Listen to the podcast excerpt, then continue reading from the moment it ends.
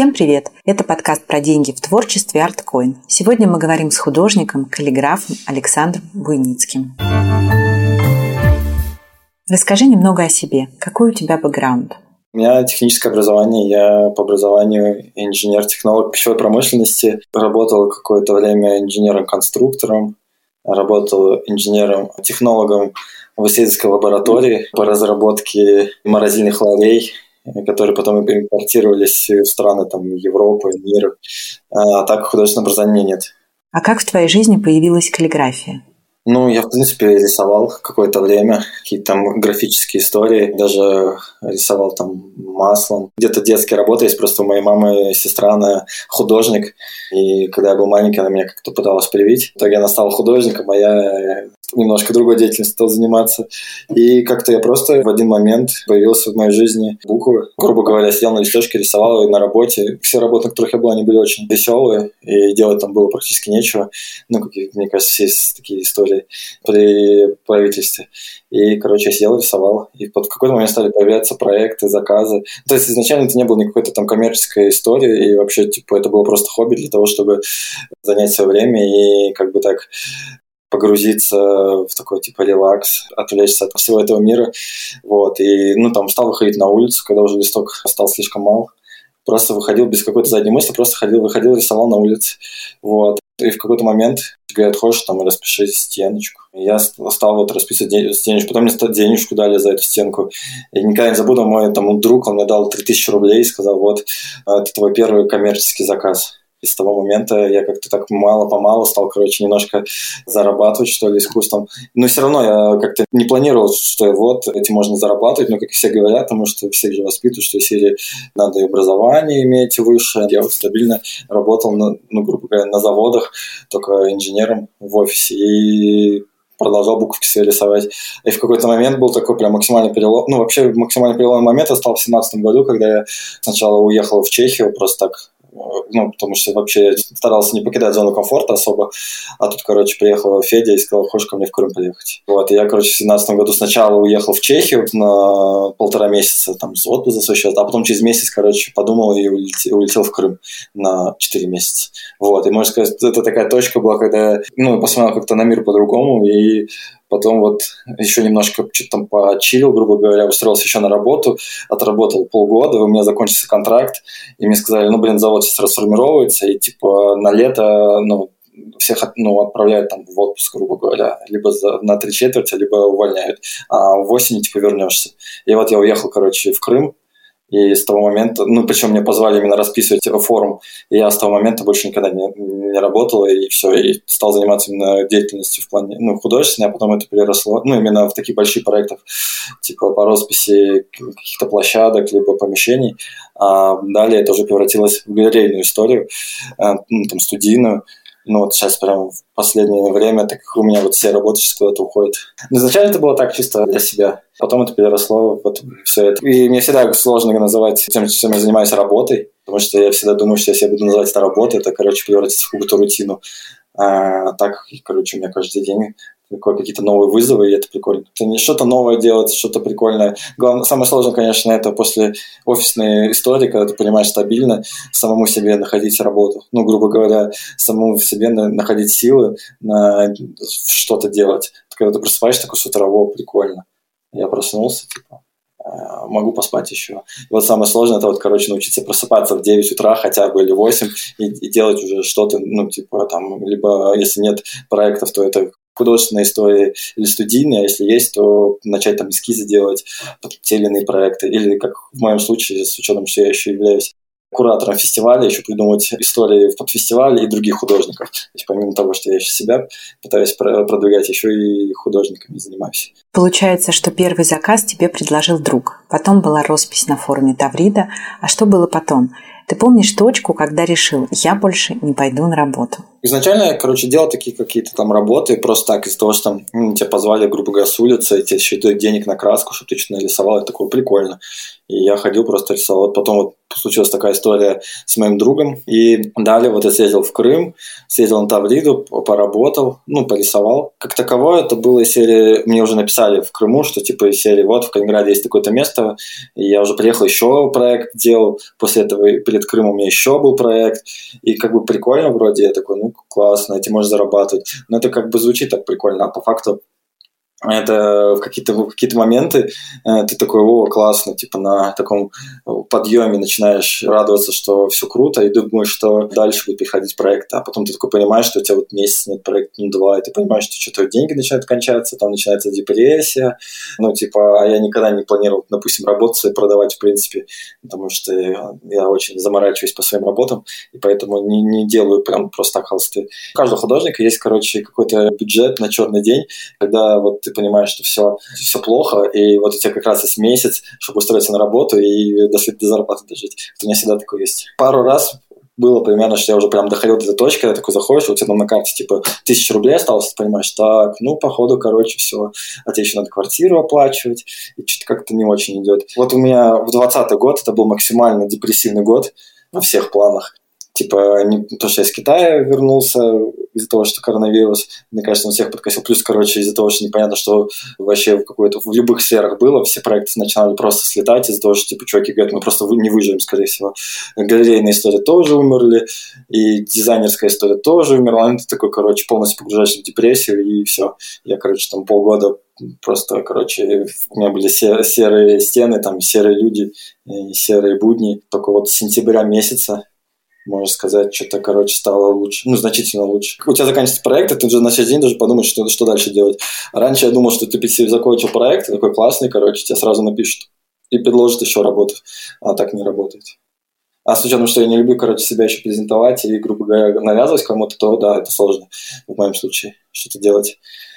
Вот, поэтому я, когда есть время, занимаюсь именно тем, что выставляюсь в галереях, ну, в последнее время это прям очень частая история у меня стала.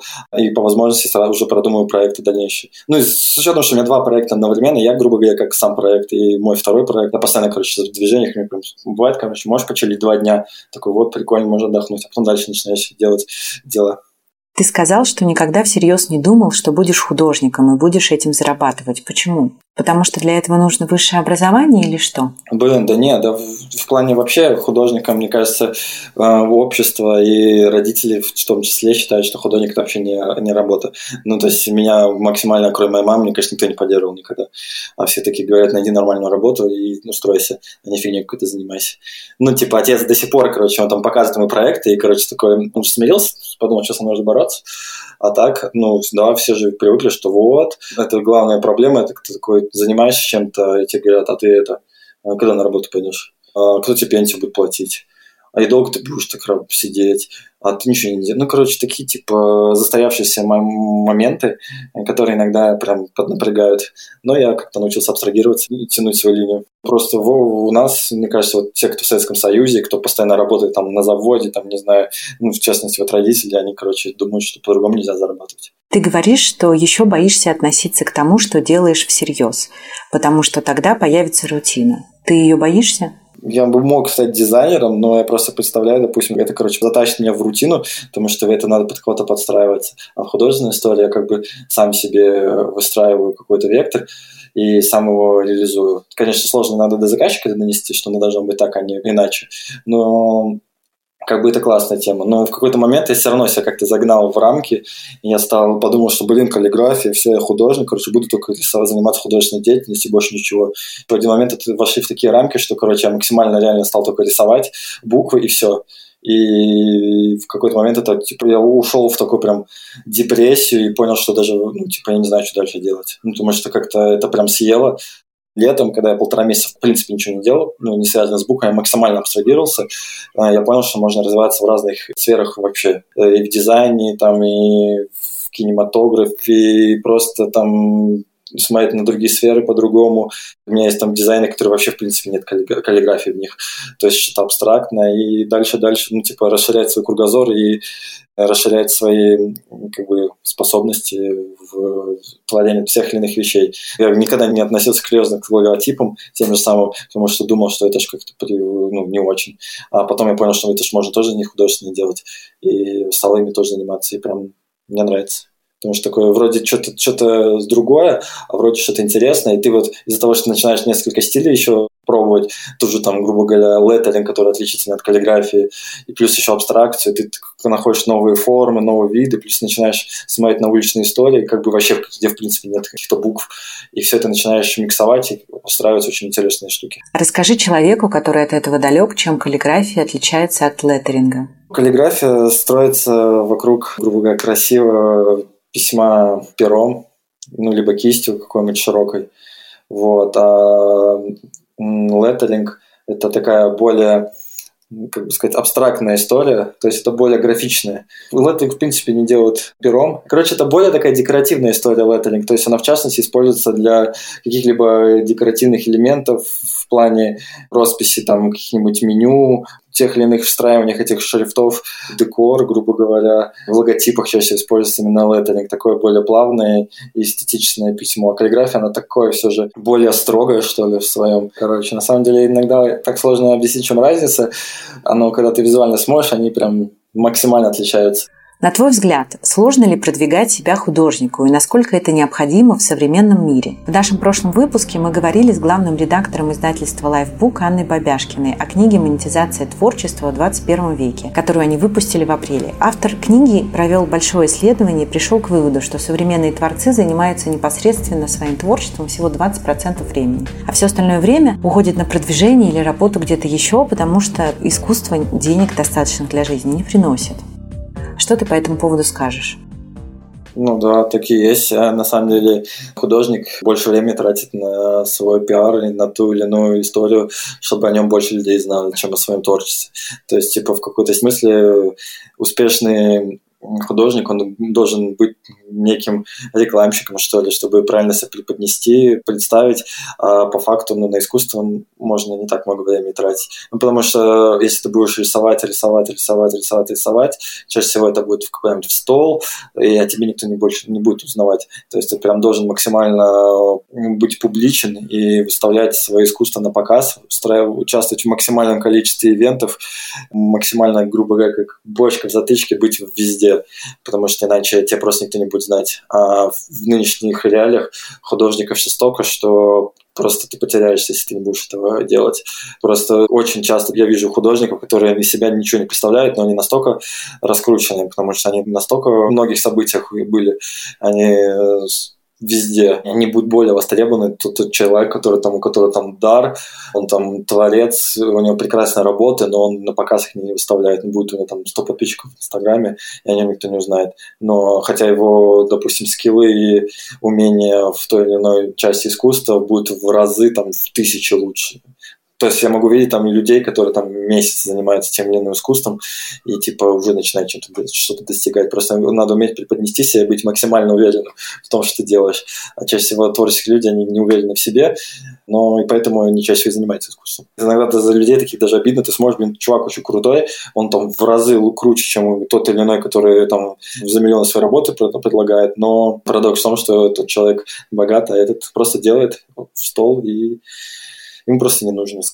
Ему не нужен вот этот весь пиар, и ему устраивает, как у него есть его жизнь, грубо говоря. Но это очень сложно. Но, судя по себе, мне очень сложно себя продвигать куда-то. Я прям максимально люблю вокруг своей персоны выстраивать какой-либо там образ и что-то там постоянно куда-то влазить, с учетом, что я не особо еще не люблю говорить. Я пытаюсь, я понимаю, что нужно делать, потому что иначе просто на моем творчестве, даже с учетом, что я там сделаю и что делаю, ну, как бы просто никто не будет знать.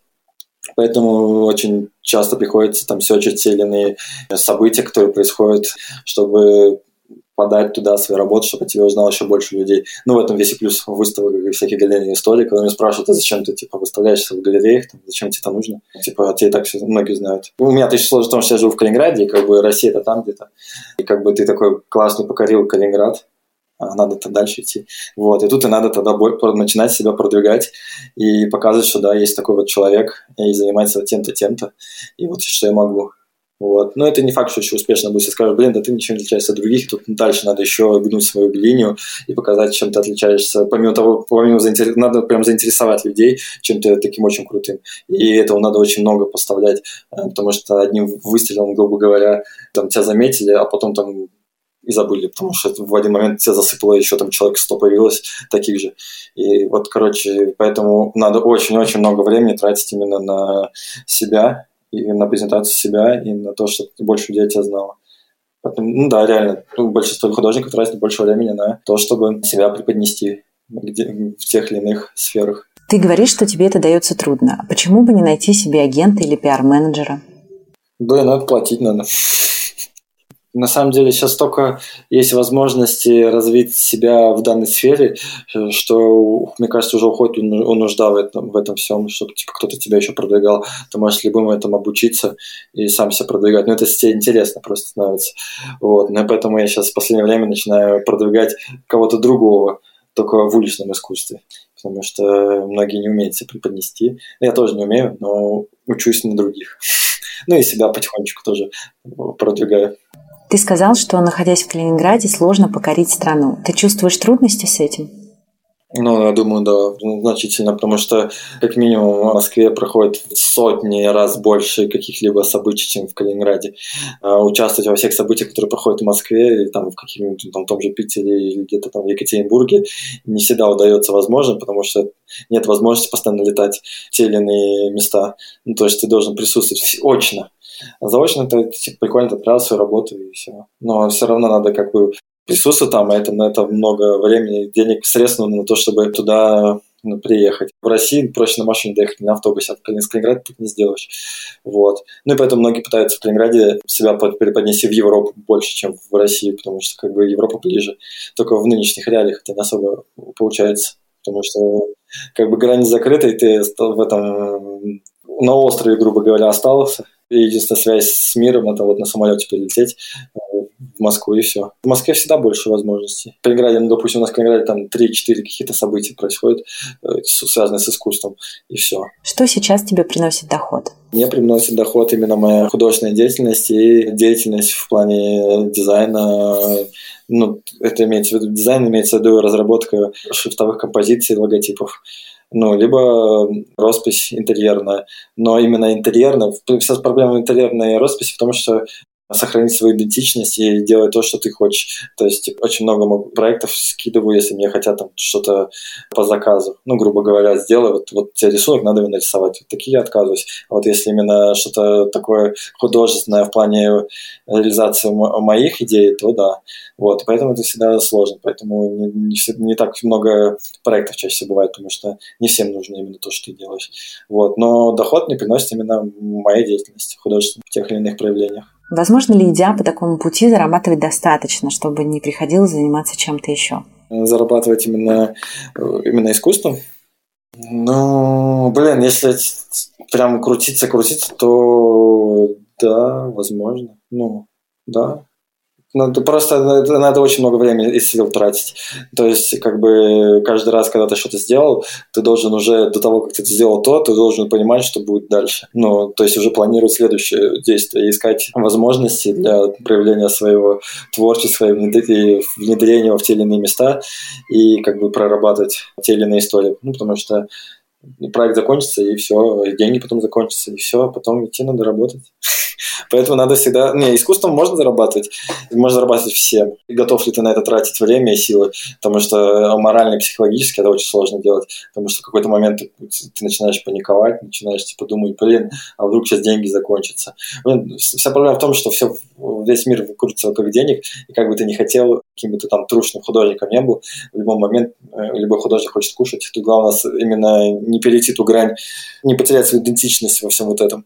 То есть круто, если тебе удается именно создавать то, что ты хочешь. То есть как бы художественную свою жилку радовать и повышать свои скиллы и еще этим заработать. Ну, как бы вот это прям вообще э, самое лучшее, что может быть. Просто скорее всего, надо все равно что-то такое, ну, блин, если вот я вот каллиграф, значит, помимо из художественной истории я могу еще шрифты делать. Поэтому я немножко дизайн. Но хоть дизайнером я себя никогда не назову, потому что я не дизайнер. Продаешь ли ты свои работы? И как, если продаешь? Сейчас самое лучшая площадка для продажи и демонстрации творчества остается Инстаграмом, чтобы не появлялось. Инстаграм все равно остается той площадкой номер один, на которой можно реализовывать и показывать людям свои проекты, свои работы и вообще чем ты занимаешься. И поэтому ну, большую часть своих работ, наверное, все, и я продал, ну, непосредственно через Инстаграм. Но также есть некоторые работы, которые представляют галереи, и они занимаются продажей моих работ.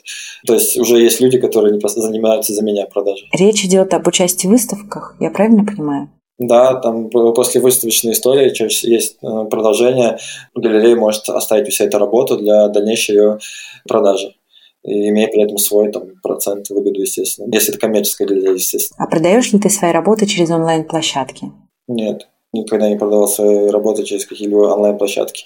Да и очень много стало всяких онлайн-галерей, и я не знаю, пока они не очень они интересны. Ну, я видел, ну, как-то даже смотрел, но как-то на улице сухо, что ли. То есть, по факту, если на то пошло, то на самом деле у каждой галереи у нее есть свой там сайт, и, грубо говоря, у них по сути, есть та самая онлайн-площадка, та же самая. Просто тут уже дело в том, что более престижно, если твою работу продает именно галерист, а не ты сам. То есть тебя уже презентуют. Что бы ты посоветовал тому, кто понял, что хочет заниматься искусством, но не понимает, с чего начать?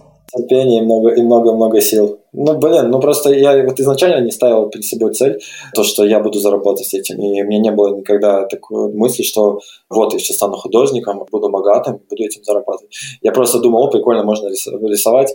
Во, прикольно, есть какие-то ребята, они зарабатывают деньги, было бы классно тоже зарабатывать, но у меня не было такой мысли, что я когда-то буду этим зарабатывать. Ты сейчас ты понимаешь, что у тебя возрастает внутреннее вот это «я», которое каждый раз, когда ты делаешь что-то крутое, ты понимаешь, что ты можешь сделать все, значит, круче, а от этого у тебя и твоя стоимость растет, и дорожают твои работы, и ту работу, которую ты делаешь, и ты уже можешь, грубо говоря, не как там 4 или 5 лет назад такой, ну ладно, я нарисую он, ну, за сколько-то. А сейчас ты можешь сам диктовать, сколько, за сколько ты нарисуешь, и отказываться от тех или иных моментов. Блин, я всегда, кто меня спрашивает, с чего начать, больше практики, потому что очень многие люди, особенно в каллиграфии, на фоне Калининграда я видел, сколько художников появлялось именно каллиграфов, и, ну, я был, можно сказать, один из таких первоначальников каллиграфии, и я сейчас не скажу, кто остался из тех ребят, потому что какой-то момент, там год-два, и ребята просто выдыхались, и все. Потому что многим лениво заниматься самообразованием. Самообразование – это самое важное. То есть э, я даже сейчас не могу сказать, что я э, такой прям все, король, и могу познать, э, владею полностью всем, все, что связано с буквами. То есть я всегда говорю, что я, допустим, почему я не провожу мастер-классы там, э, если провожу, то очень сложно для меня это, что я не, не считаю себя прям каким-то э, максимально прокачанным в тех или иных э, шрифтах и постоянно учусь. То есть у меня постоянно там появляется библиотека книг, я изучаю и дизайн, и буквы, и каждый раз э, учусь, учусь. То есть это бесконечное такое, типа, вектор до самого конца своего, когда ты будешь учиться. Ну, то есть самое главное, это, типа, учиться, знать азы. Многие сразу говорят, хочу холсты рисовать. Мне очень часто скидывают работу, там неделю, если человек рисует, и он холсты рисует. Я, наверное, первый холст года через два только начал рисовать. А тут пишут холсты через неделю, не, не, не имея никакой базы. То есть, ну, база и образование – это самое важное. Ну, и терпение и сил, если, конечно, ты хочется этим заниматься. И, и самое, наверное, сложное – это в какой-то момент у всех будет, что ты, короче, поймешь, что все говно, и вообще, возможно, ты бездарный, и вообще надо этим заниматься. Этот этап надо пройти и понять, готов ли ты дальше двигаться, либо можно устроиться на работу. У тебя был момент, когда ты разочаровался в своих работах и хотел все бросить? Ну вот, у меня уже были такие моменты, но немножко поковыряешь в себе, начинаешь думать, блин, а чем я хуже тех людей? Ведь я тоже самое могу, просто надо побольше поработать, и все будет лучше. И, и все, дальше начинаешь работать. Вот. Но вот я последние полгода только даже уже больше. Ну вот прям вот нон-стопом типа что делаю. Потому что по-другому никак. А когда есть свободное время, ты занимаешься самообразованием. Ты можешь просто, просто сидеть, делать шрифты, возвращаться к базе, к базовым шрифтам, открывать прописи и заниматься прописью, потому что руку всегда надо, чтобы она работала, всегда, чтобы она была крепкая, и устойчиво. То есть в какой-то момент самое забавное, что было, мы, когда я был дома, родителям мой отец каждый раз, когда проходил, так говорит, когда ты начнешь устроишься на работу, а я каждый день сидел именно такой шрифты, шрифты, шрифты делал, и в какой-то момент он сказал, что я просто, у меня шизофрения, короче, и со мной уже точно ничего не сделать, я просто свихнулся на шрифтах, ну, потому что я настолько, мне, мне настолько, я очень много времени тратил, я просыпался с утра, завтракал, с 9 часов там, до 6 вечера сидел, делал только шрифты. Вот, и, и набивал просто руку. Это даже вот сейчас. Спустя того, сколько времени, сколько я уже занимаюсь, я могу просто несколько дней, если у меня есть свободные, погрузиться на такую букву. Расскажи, как появился Калининград? Ой, ну Калининград изначально это история, которая значит, начиналась с того, что я стал, ну, гулял по городу, увидел уличные работы, сфоткал их, и они как-то мне стали копиться, я подумал, что в Калининграде нет как таковой э, площадки, ну, грубо говоря, соцсети, в том же Инстаграме, где бы транслировалось и выкладывалось то или иное уличное искусство, которое появляется у нас в Калининграде. Ну и, и завел группу в Инстаграме, которая называлась там Калининград стрит-арт, как-то так она была. И стал просто туда загружать работы. Большинство людей, я даже не знаю, кто это я знал, там двух-трех человек, может, по ходу того, как я стал выкладывать работы, люди стали интересоваться, стали подписываться, стали сами художники появляться, они стали показывать, вот это тот художник, я стал на него подписываться, стал с ним общаться, и вот так, короче, она стала расти, и в какой-то из моментов с Аней Степченко э, поехали в Барселону, где тоже как бы это один из таких городов, где непосредственно большое количество уличного искусства. И в одном из э, лавок уличных мы нашли книгу про уличное искусство в Барселоне. Мы подумали, блин, классно было бы вот все то, что ну, собирается в Инстаграме, напечатать и тоже выпустить такой сборник, потому что такого никогда не было. И мы стали как-то думать, думать, надо же найти какие-то средства, и решили подать на грант, после чего на книгу это прикольно, но можно что-то лучше сделать. И мы решили сделать еще фестиваль. То есть получилось так, что был фестиваль, а уже от него такая конечная точка, это была книга.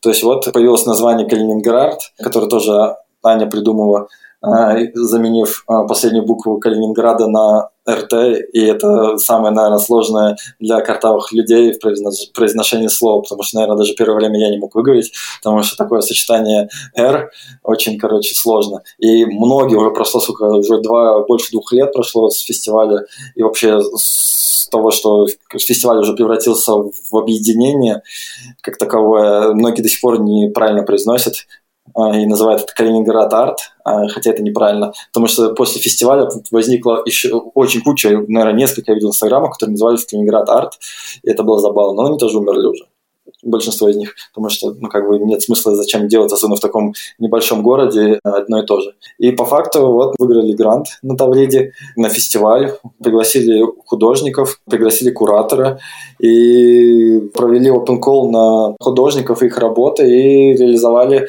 стену такую длинную на набережной, где все из выбранных художников смогли проявить свои творческие способности. Плюс э, была образовательная история, то есть фестиваль в итоге вышел на три дня, где была и практическая часть, и лекционная часть, и просмотр фильмов, и концерты, и разные там мастер-классы. Вот. И это стало таким, на самом деле, взбудоражило немного Калининград. А что происходит после фестиваля?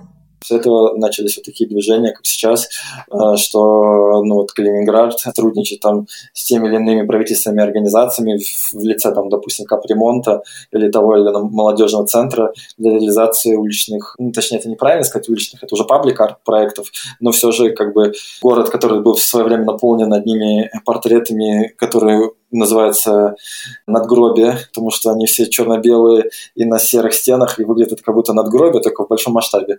Вот. А сейчас хотя бы начали появляться сдвиги, это уже 21 год, это вот за два с половиной года можно сказать, начинаются такие изменения в облике города, ну, таком в изобразительном. Конечно, сложно все, но все равно вот потихонечку действует. Ну, то есть, по факту, небольшое стрит-хантерство, потому что по факту сбор вот этих всех работ уличных и поиском, где они находятся, это типа называется стрит-хантерство. И вот, можно сказать, из этого стрит-хантерства вырос фестиваль, вышла книга, а как оказалось, книга еще не стала не, не финальной точкой, а финальной точкой стал фильм «Калининград Док» от Саши Пусько, который подытожил всю вот эту художественную историю в, уличном, в уличной среде, затронул все темы от самых пионеров граффити и уличного искусства не только в Калининграде, но и в России, и закончил нынешними художниками в лице меня и Фернандо, который занимается клеит постеры.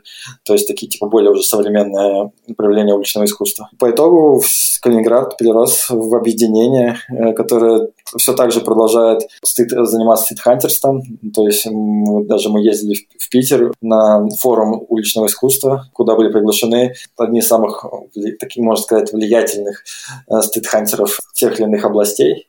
Помимо вот этого ститхантерства возникло и стоит Артуры по вот этим работам, которые были реализованы тем или иным художником. То есть там есть веломаршруты, есть пешие маршруты. Э, короче, Калининград разросся во все сферы. И самое, наверное, классное, это то, что он Калининград стал именно объединением, которое общается со всеми, ну, можно сказать, с многими, с большинством уличных художников. И при поддержке Калининграда начинают реализовываться те или иные проекты в сфере уличного искусства. Вот, то есть такой, типа, можно сказать, курированием теперь я еще занимаюсь у художников. Ну, грубо говоря, такой небольшой агент. Потому что многие художники не умеют себя преподнести, и ты, типа, за них все решаешь, и все счастливы. То есть эти все бумажные истории, все согласования. И это прикольно. Мне нравится. Как ты относишься к фразе «художник должен быть голодным»? Мне кажется, уже все поняли, что эта фраза уже давно-давно не актуальна. Короче, можно по-разному э, рассматривать. В плане чего быть голодным. Можно быть в плане голодным э, по искусству, а можно быть голодным в плане того, что у тебя нет денег на еду. Вот за это, грубо говоря, высказывание большинство заказчиков и людей думают, что художнику не надо платить. Это неправильно. То есть любая работа должна быть оплачена. И как бы это уже давно-давно не работает, что художник будет работать за то, чтобы просто работать. А художник всегда должен быть вознагражден за те труды, которые он делает. То есть нет.